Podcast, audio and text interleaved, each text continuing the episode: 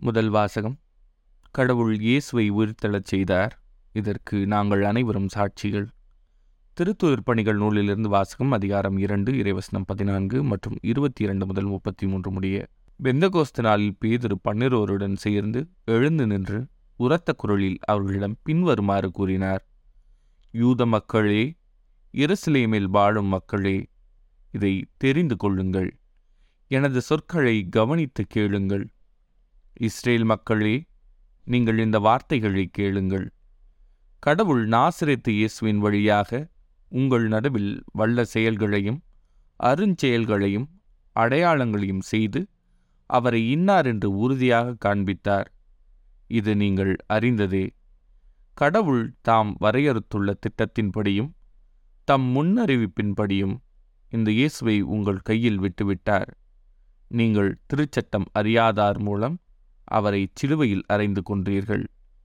ஆனால் கடவுள் அவரை மரண வேதனை நின்று விடுவித்து உயிர்த்தெழச் செய்தார். ஏனென்றால் மரணம் அவரை தன் பிடியில் வைத்திருக்க முடியவில்லை. தாவிது அவரை குறித்து கூறியது நான் ஆண்டவரை எப்போதும் என் கண்முன் வைத்துள்ளேன். அவர் என் வழப்பக்கம் உள்ளார். எனவே நான் அசைவுறேன். இதனால் என் இதயம் பீர்வகை கொள்கின்றது. என் நா மகிழ்ச்சியால் நிறைந்துள்ளது. என் உடலும் எதிர்பார்ப்பில் நிலைத்திருக்கும். ஏனென்றால் என்னை பாதாளத்திடம் ஒப்புவிக்க மாட்டீர். உம் தூயவனை படுகொலியை காணவிட மாட்டீர். வாழ்வின் வழியை நான் அறியச் செய்வீர். உமது முன்னிலையில் எனக்கு நிறைவான மகிழ்ச்சி உண்டு.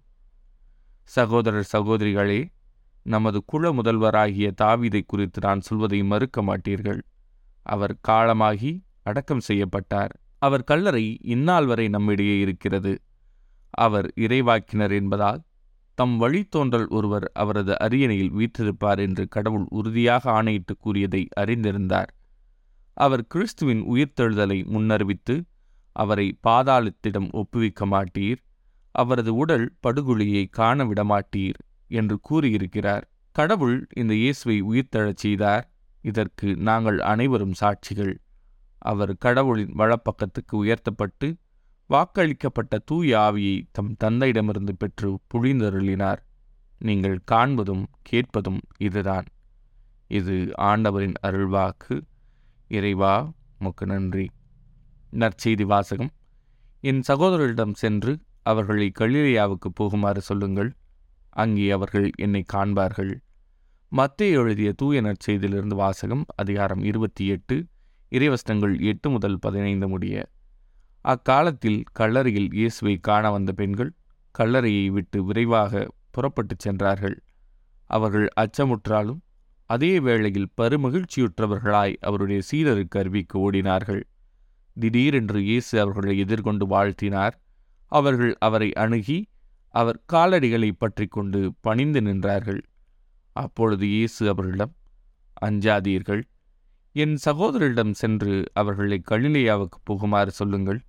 அங்கே அவர்கள் என்னை காண்பார்கள் என்றார்.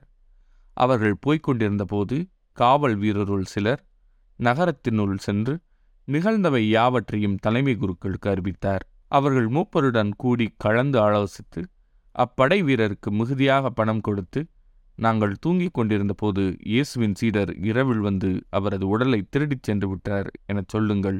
ஆளுநர் இதை கேள்வியுற்றால் நாங்கள் அவரை நம்பச் செய்து நீங்கள் தொல்லைக்கு உள்ளாகாதபடி பார்த்து கொள்வோம் என்று அவரிடம் கூறினார்கள். அவர்களும் பணத்தை பெற்றுக்கொண்டு தங்களுக்கு அவர்கள் சொல்லிக் கொடுத்தவாறே செய்தார்கள். இந்நாள் வரை இந்த வதந்தி யூதரிடையே பரவி இருக்கிறது இது ஆண்டவரின் அருள்வாக்கு. கிறிஸ்துவே முக்கு புகழ்.